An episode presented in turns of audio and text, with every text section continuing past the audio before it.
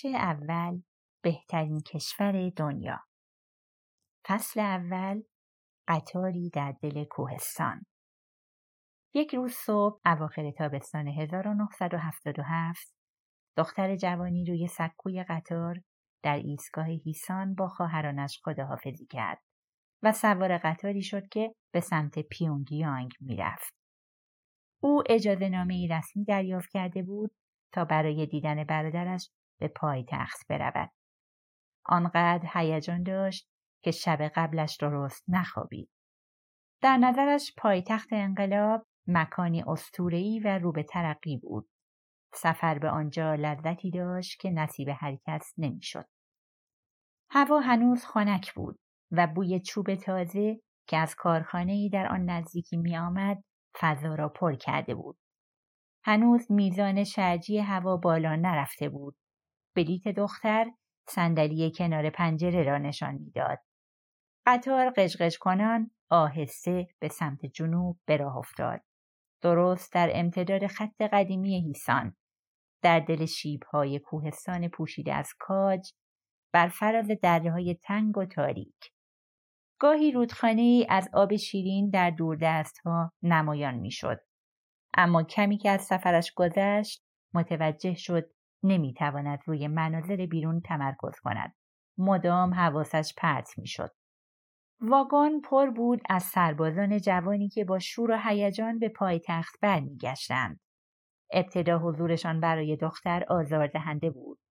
اما چیزی نگذشت که فهمید خودش هم همراه دیگر مسافران به شوخی های آنها لبخند می‌زند.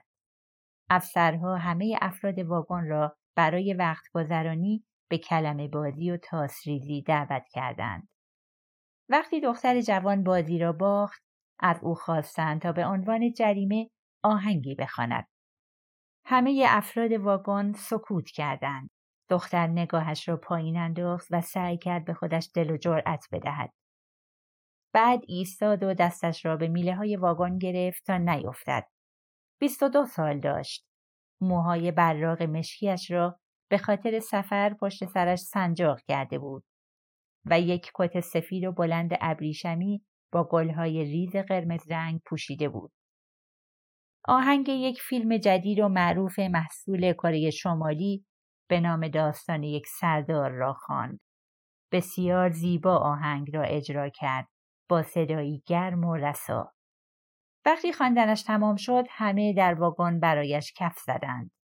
سر جایش نشست. مادر بزرگی روی صندلی کنار راه رو نشسته بود و نوهش را بین خودش و دختر جوان نشانده بود. ناگهان افسر پلیس جوانی با یونیفرم سرمه‌ای بالای سرشان ایستاد. او با احترام زیاد خودش را به مادر بزرگ معرفی کرد. بعد دختر بچه را بلند کرد و در حالی که کنار دختر جوان می نشست او را روی پایش نشاند. اولین چیزی که گفت این بود. اسم چیه؟ و این آغاز آشنایی پدر و مادرم بود. پدرم اعتماد به نفس زیادی داشت.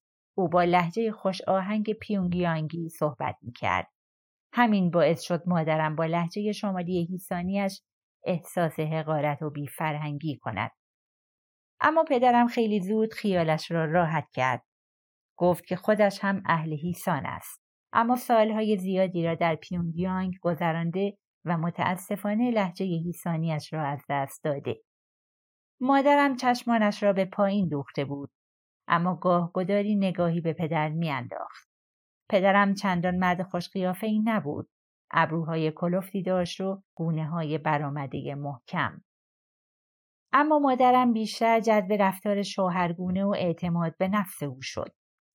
به مادرم گفت که کت زیبایی به تن دارد. مادرم هم با خجالت لبخندی تحویلش داد. مادرم زنی خوشپوش بود. همیشه فکر می‌کرد لباس زیبا چهره ساده و معمولیش را تا حدی جبران می کند. اما واقعا زیباتر از آنی بود که فکر می‌کرد. آن سفر طولانی به سرعت سپری شد. در طول صحبتهایشان مادرم متوجه شد که پدر مرتب نگاه های معناداری به او می کند. نگاه هایی که تا آن زمان هیچ مردی به او نکرده بود. همین باعث شد صورتش داغ و سرخ شود.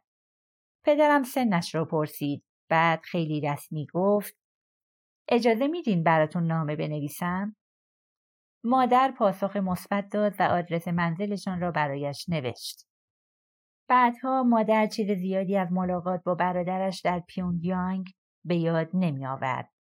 فکر و ذکرش شده بود افسر داخل قطار و تشعشعات نور خورشید در واگن که از دل کوهستان پوشیده از کاج میتابید. هیچ نامه ای نیامد. بعد از گذشت هفته ها مادرم سعی کرد او را از ذهن خود بیرون کند. با خود فکر می‌کرد حتما در پیونگیانگ دوست دختر دارد و پس از سه ماه فکر او را از سرش خارج کرد. شش ماه بعد یک شب خانواده در هیسان دور هم جمع شده بودند. دمای هوازیر صفر بود اما آسمان هفته ها بود صاف مانده و تصویر زیبایی از پاییز و زمستان ساخته بود. آنها داشتند شامشان را تمام می کردند که صدای پوتین های پنج فولادی که به سمت خانه می آمد به گوش رسید. همگی با وحشت نگاهی به هم انداختند. این وقت شب منتظر کسی نبودند. یکی از خاله هایم رفت تا در را باز کند.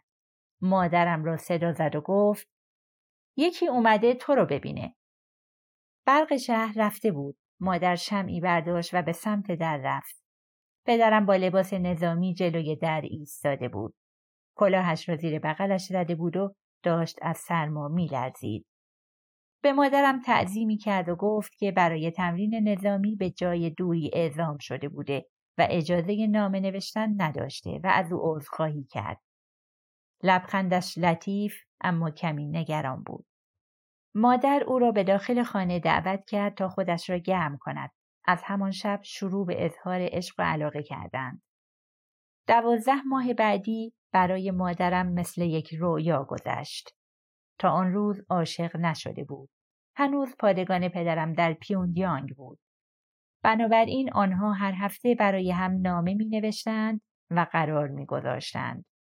مادرم برای دیدن او به پادگان می رفت و پدرم برای دیدنش با قطار به هیسان می آمد. همان شهری که خانواده مادرم با او آشنا شده بودند. هفته های بین ملاقات برای مادرم پر از لحظات شیرین نقشه کشیدن و رویا پردازی بود. مادر یک بار به من گفت که همه چیز در آن موقع حالتی پرزرق و برق و جادویی به خود گرفته بود. به نظر می رسید افراد دوروبرش همگی خوشبین هستند. مطمئن بود در این مورد خیال بافی نمی کند. جهان در اوج جنگ سرد به سر می برد. اما کره شمالی در بهترین سالهایش بود. فراوانی محصول آن هم چندین سال پشت هم. به این معنا بود که به اندازه کافی غذا وجود دارد.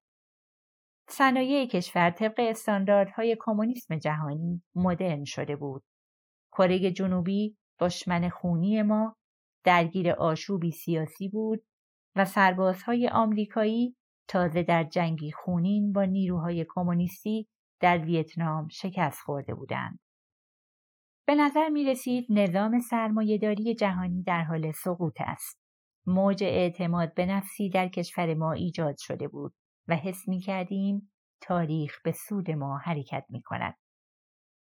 هنگامی که بهار از راه رسید و برف کوه ها کم کم آب شد پدرم به هیسان آمد تا از مادرم خواستگاری کند. مادرم هم با اشک پیشنهادش را قبول کرد و خوشبختیش کامل شد. به علاوه هر دو خانواده از سانگبون خوبی برخوردار بودند و همین موقعیتشان را در جامعه تضمین می کرد. سانگبون نوعی سیستم طبقاتی است که در کره شمالی اعمال می شود. بر اساس اینکه پدر یک خانواده قبل از تأسیس کشور در سال 1948 در آن سال و بعد از آن چه کاری می کرده خانواده ها به طبقات وفادار، مردد و دشمن تقسیم بندی می شوند. اگر پدر بزرگ خانوادهی تبار کارگری یا دهقانی داشت و در جنگ کره در جبهه درستی بود، آن خانواده در طبقه وفادار قرار می گرفت. اما اگر اجداد خانواده ای از اربابان و مقامات رسمی بودند و هنگام اشغال و استعمار برای ژاپنی ها کار می کردند، یا هر کسی از آن خانواده هنگام جنگ کره به کره جنوبی گریخته بود آن خانواده در طبقه دشمن قرار می گرفت. در زیر مجموعه این سه طیف گسترده و یک درجه بندی دیگر وجود دارد از خانوادگی سلطنتی کیم در بالای فهرست گرفته تا زندانیان سیاسی در پایین آن که هیچ امیدی به آزادیشان نیست. در واقع حکومت کمونیستی جدید یک سری سلسله مراتب اجتماعی به وجود آورده بود که نسبت به زمان امپراتوری های فئودال بسیار دقیقتر و منظمتر طبقه بندی شده بود. کسانی که در طبقه دشمن قرار داشتند و حدود چهل درصد جمعیت را تشکیل می‌دادند یاد گرفته بودند که آرزوی چیزی نداشته باشند. آنها باید در بخش های کشاورزی و معدن و کارهای یدی مشغول به کار می شدند. افراد طبقه مردد بیشتر معلم، مقامات جز یا نظامیان دور از مراکز قدرت می شدند. فقط طبقه وفادار حق داشتند در پیونگیانگ زندگی کنند. آنها شانس ملحق شدن به حزب کارگر را داشتند و در انتخاب شغل آزاد بودند. در سیستم سانگبون هرگز رتبه دقیق اجتماعی شخص را به اون نمی گفتند. ولی فکر کنم اکثر مردم به طور غریزی خودشان می دانستند. همونطور که در یک گله با پنجا و یک گوسفند هر گوسفند دقیقا می‌داند کدام گوسفند از او بالاتر است و کدام پایین تر. زیبایی مزورانه این سیستم این بود که هر کسی راحت به رتبه های پایین تر می رفت. اما بالا رفتن رتبه تقریبا غیر ممکن بود. حتی با ازدواج. مگر با پادرمیانی شخص رهبری کبیر. نور چشمی ها که بین ده تا پانزده درصد جمعیت را تشکیل می‌دادند باید حواسشان را جمع می کردند تا هرگز خطایی مرتکب نشوند. زمانی که پدر و مادرم با هم آشنا شدند سانگبون خانواده اهمیت زیادی داشت چون تعیین کننده سرنوشت فرد و زندگی فرزندانش بود. خانواده مادرم از سانگبون بسیار خوبی بودند. پدر بزرگم به خاطر کارهایش در طول جنگ جهانی دوم کاملا معروف شده بود. وقتی کره مستعمره ژاپن بود، با نفوذ به پلیس سلطنتی ژاپن و دادن اطلاعات به چریک های کمونیست که در کوه ها مستقر بودند و همچنین فراری دادن بعضی از آنها از سلول های پلیس و قهرمان تبدیل شده بود. بعد از جنگ به او مدال دادند و قدردانی شایسته‌ای در ملع عام از او کردند. او هم عکسی از خودش را با یونیفرم پلیس ژاپن نگه داشته بود و از ماجرایش کتابی نوشته بود. اما مادر بزرگ بعد از مرگ پدر بزرگ آن را آتش زد چون معتقد بود شاید این داستان یک زمانی باعث سوء تفاهم شود و فاجعه برای خانواده به همراه بیاورد. مادر بزرگم در طول دوران دانشجویی کمونیستی دو آتشه شده بود. در دهه 1940 در ژاپن تحصیل کرده و بعد به عنوان عضوی از نخبگان فکری به کره بازگشته بود. در آن زمان که حتی اکثر کره ها مقطع ابتدایی را هم تمام نمی کردند، برگشتن به کشور با آن همه تحصیلات و فرهیختگی امری بسیار نادر بود. در سن 19 سالگی هم به حزب ملحق شد. بعد از ازدواج به جای اینکه پدر بزرگم او را با خود به شهر خودش ببرد به هیسان آورد. چرا که رسم آن روزگار این بود. پدر بزرگ یک کار دولتی گرفت. در پاییز سال 1950 وقتی سربازان آمریکایی در اولین سال جنگ کره وارد شهر شدند به کوهستان گریخت تا دستگیر نشود. آمریکایی ها خانه به خانه را می گشتند تا اعضای حزب را پیدا کنند. مادر بزرگ که در آن زمان یکی از هشت بچهش را روی دوشش حمل می کرده کارت های عضویت حزب را بین آجرهای داخل شومینه پنهان کرده بود. همیشه می گفت اگه آمریکایی ها کارت ها رو پیدا می کردن قطعا اعداممون می کردن. پنهان کردن کارت ها در جایی امن تضمینی شد تا خانواده سانگبون بالایی دریافت کند. آنهایی که با ورود آمریکایی ها کارت هایشان را آتش زده بودند بعدها مورد سوء زن قرار گرفتند. برخی هم با خشونت از کار برکنار شده و به حبس سیاسی محکوم شدند. مادر بزرگ تا آخر عمر کارت حزبی را به نخی میبست و دور گردنش میانداخت و زیر لباسش مخفی می‌کرد. بعد از دوازده ماه نامزدی وقتش رسیده بود که پدر و مادرم با هم ازدواج کنند. اما اوضاع این گونه پیش نرفت. مشکل پیش رویشان مادر بزرگم بود که با ازدواج آنها مخالف بود. آینده پدر و شغلش در نیروی هوایی برای مادر بزرگ اهمیتی نداشت. می گفت مادرم می تواند شوهر بهتری پیدا کند. مردی که بتواند زندگی راحت تری برایش فراهم کند. مادر بزرگ با وجود آن همه تحصیلات در ژاپن و داشتن مدرک کمونیست پیشگام به نسلی تعلق داشت که عشق از نظرش اولویت اصلی نبود. مخصوصا وقتی پای پیدا کردن همسر مناسبی در میان باشد. امنیت مالی بود که بیشترین اهمیت را داشت. زن و شوهر با کمی شانس می توانستند بعد از ازدواج عاشق هم بشوند.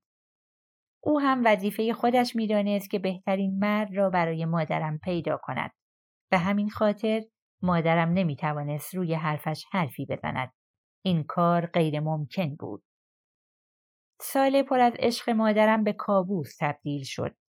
مادر بزرگ از طریق چندین واسطه با زن بازیگر کلاس بالا و موقری آشنا شده بود که در سریال بسیار معروفی در پیونگیانگ بازی می کرد.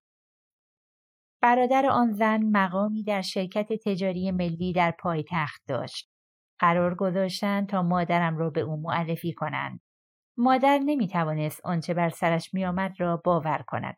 هیچ علاقه ای به این معمور بلند پایه نداشت.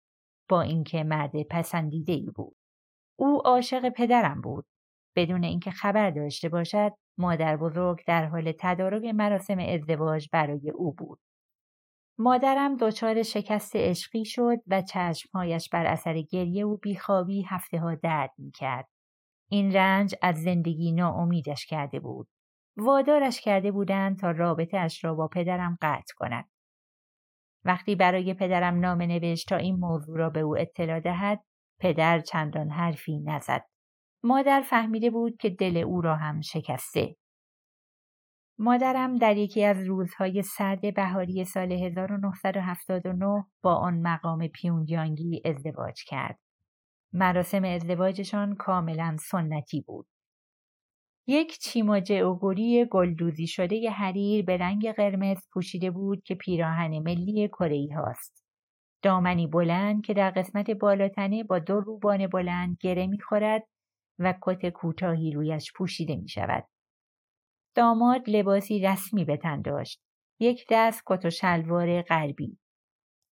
بعد از مراسم طبق سنت عکس های عروسی زیر تندیس بزرگ برونزی کیم ایل سونگ که روی تپه مانسو قرار داشت گرفته شد تا نشان دهد هر قدر هم که یک زوج عاشق هم باشند عشقشان به رهبر مهربانشان بیشتر است هیچ کس لبخند نمی‌زد مادرم در ماه اصل من را باردار شد و در ژانویه 1980 در هیسان من را به دنیا آورد اسمم را کیم جی هائه گذاشتند. به نظر می رسید که آینده مادر و من تضمین شده. اما عشق راه خودش را رفت و نقشه های دقیق مادر بزرگ را نقشه براب کرد. درست مثل آبی که راهش را به دریا پیدا می کند. مادرم در هیسان به دنیا آمده و بزرگ شده بود. هیسان مرکز ریانگ گانگ است و در شمالی ترین قسمت کشور قرار دارد. منطقه کوهستانی پر از کاج و سنوبر زمینهای زرایی زیادی ندارد و گاهی زندگی در آن سخت و طاقت فرسا می شود. در فرهنگ کره مردم هیسان شخصیتی قوی و سرسخت دارند. آنها شکست ناپذیرند. زربان مسئلی هست که می‌گوید اگر آنها را وسط اقیانوس هم بیاندازی راهشان را به خشکی پیدا می کنند. مثل تمام زربان ها این هم فقط حرف است. اما من تمام این صفات را بی کم و کاست در مادرم می دیدم به خصوص سرسختیش را. مادرم نتوانست با آن مقام که پدر خونی من بود زندگی کند و درست پس از تولدم ترکش کرد. سن فرد در کره از زمانی محاسبه می شود که جنین داخل شکم مادر است. زمانی که بچه متولد می شود و در ابتدای سال اولش یک سال دارد. درست برعکس اکثر کشورها که انتهای سال اول را یک سالگی بچه می نامند. بنابراین من یک ساله بودم. خیلی زود طلاق جاری شد. حالا نوبت مادر بزرگم بود که شبها از بیخوابی رنج بکشد. داشتن دختری مطلقه به اندازه کافی شرماور بود. اما پیدا کردن همسری مناسب برای این دختر با بچه‌ای بر پشت تقریبا غیر ممکن. مادر بزرگم اصرار داشت که من را به خانواده دیگری بسپارند. یکی از دایی موفق شد زوج جوان اصیلی در پیونگیانگ پیدا کند. آنها دنبال بچه ای می تا او را به فرزندخواندگی قبول کنند.